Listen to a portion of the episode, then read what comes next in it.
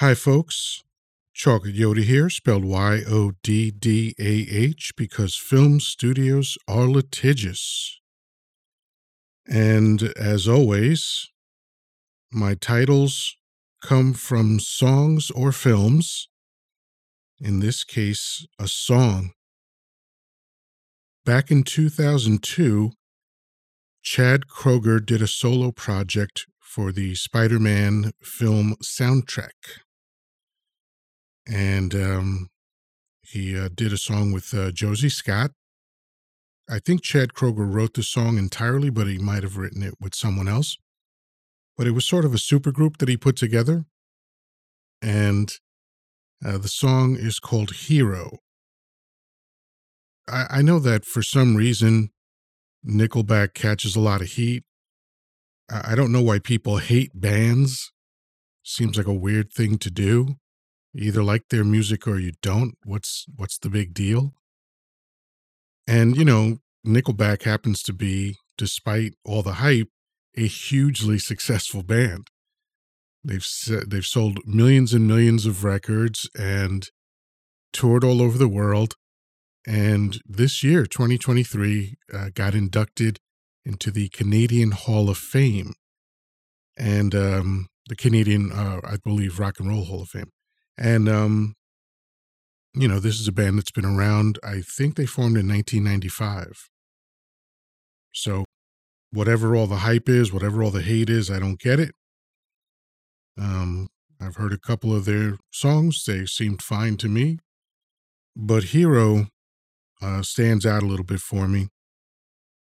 And uh, there's uh, the, the opening line of the song which is where the title of my talk comes from, is I'm so high, I can hear heaven. That's kind of interesting. And then he repeats it, I'm so high, I can hear heaven. Then he then he changes the the direction of the song immediately. Because you know, that opening line, that could be anything. It could be a love song, um, it, it could be a drug song, it could be a lot of things, but he he lets us know that there's a tone change right away. He says, Woe but heaven, no heaven, don't hear me. That kind of says a lot in a little, right? It speaks of despair. It speaks of sadness and perhaps even desperation or depression. You know, but, uh, you know, you can interpret that a lot of ways, I suppose. Now they go on to the chorus right away, but then coming out of the chorus, and I think this is the line uh, that Josie Scott sings. Someone told me love would all save us. But how can that be? Look what love gave us a world full of killing and blood spilling. That world never came.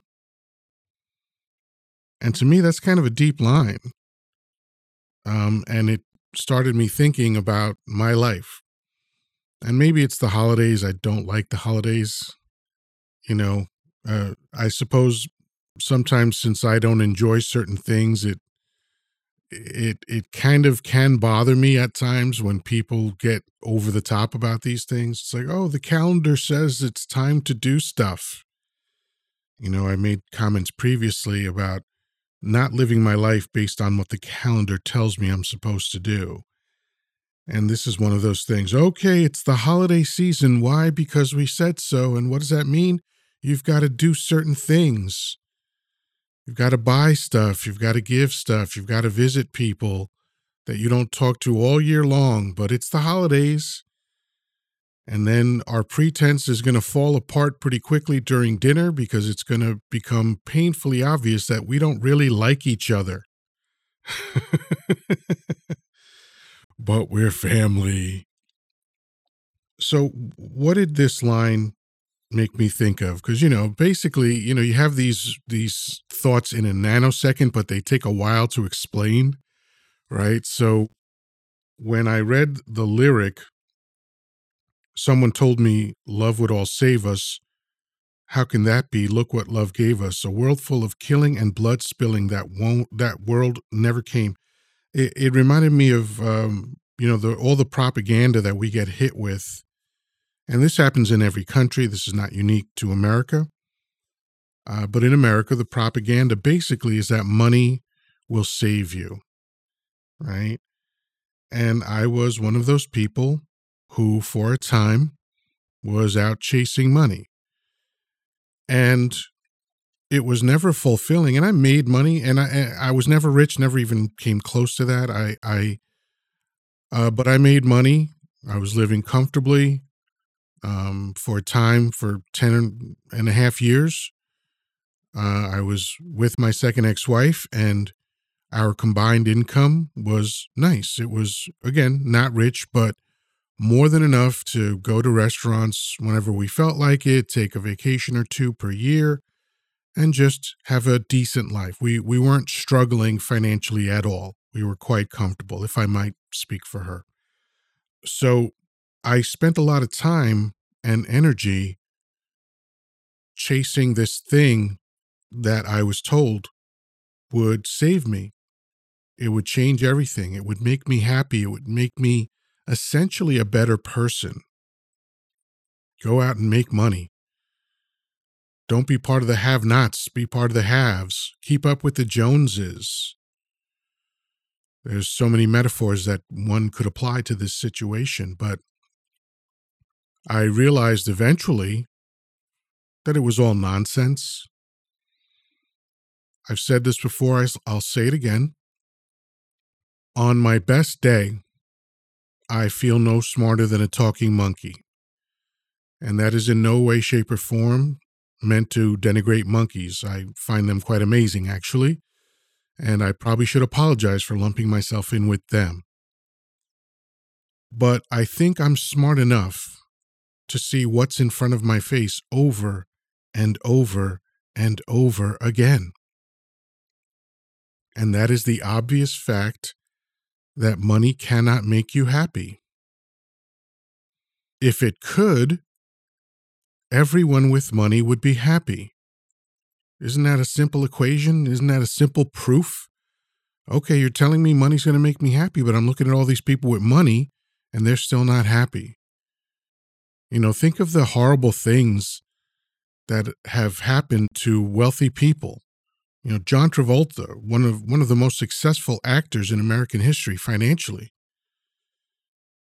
He, uh, while he was filming Saturday Night Fever, um, his girlfriend, I want to say Diane Hyland. I'm, I'm I might be wrong about the, her name, but um, she was um, significantly older than him. But they were in a relationship, I don't even know why I mentioned the age difference. It has nothing to do with anything. It's just a stupid fact. Sometimes these things bubble into my head and spill out of my mouth for no reason.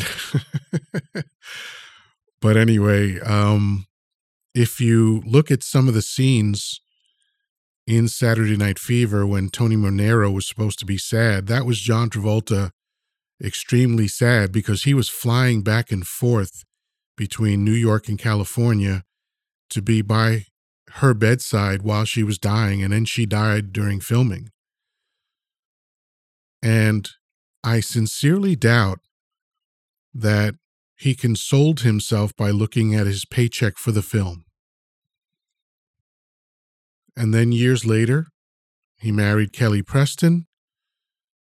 They had children. Uh, I, I know one son named Jet.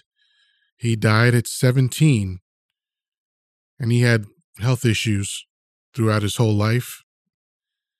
When he died, do you think John Travolta consulted his bank account and felt better? And then years after that, his wife Kelly died of cancer. And again, do you think he looked around and said, Well, at least I live in a mansion? It's okay that my wife, who I love and had children with, has, has died. I'm rich.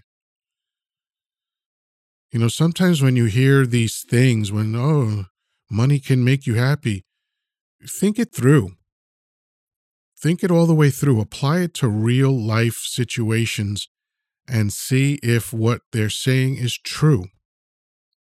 All that money can do is address money issues. So, bills, you can pay for your life. And if you're lucky, you can have lots of options for your lifestyle, right? Because the, the basis of money is about eating. Money equals food every day. And if you're lucky, more food than you need.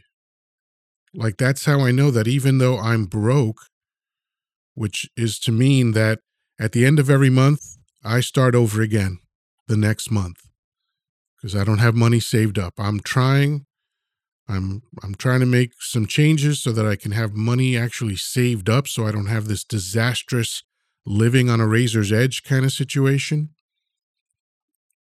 But I still eat every day and I obviously eat more than I need to because I'm fat. That's the evidence. That's the evidence that I'm living a solidly first world experience because I'm fat. So food is not an issue. That's what money means. I sleep indoors because money gives me the option to do that. And it's a luxury to sleep indoors. Don't think so? Ask a homeless person. So that's what money does. That's it. Money is for money issues. And where American culture gets it wrong is that they try to instill the love of money in you at an early age.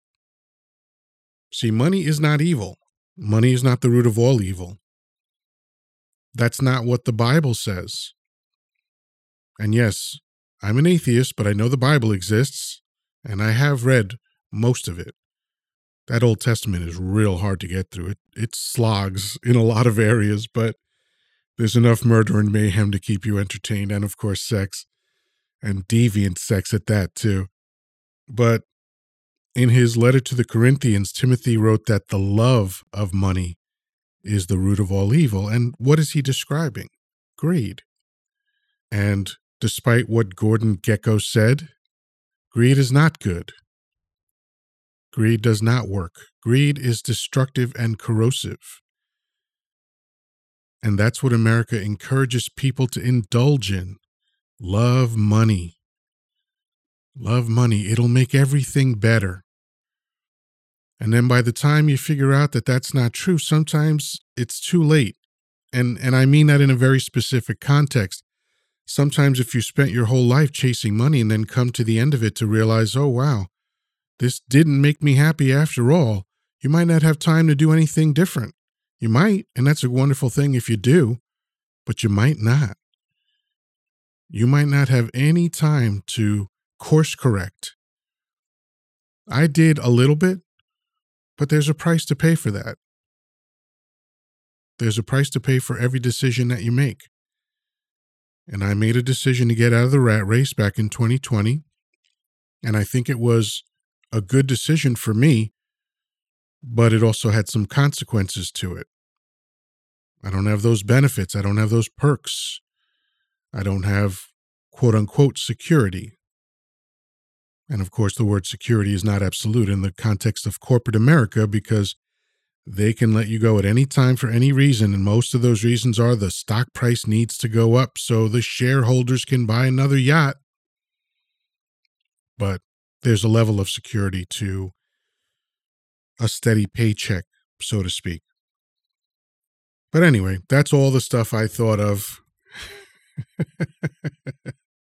when I heard I Can Hear Heaven. Um, so yeah.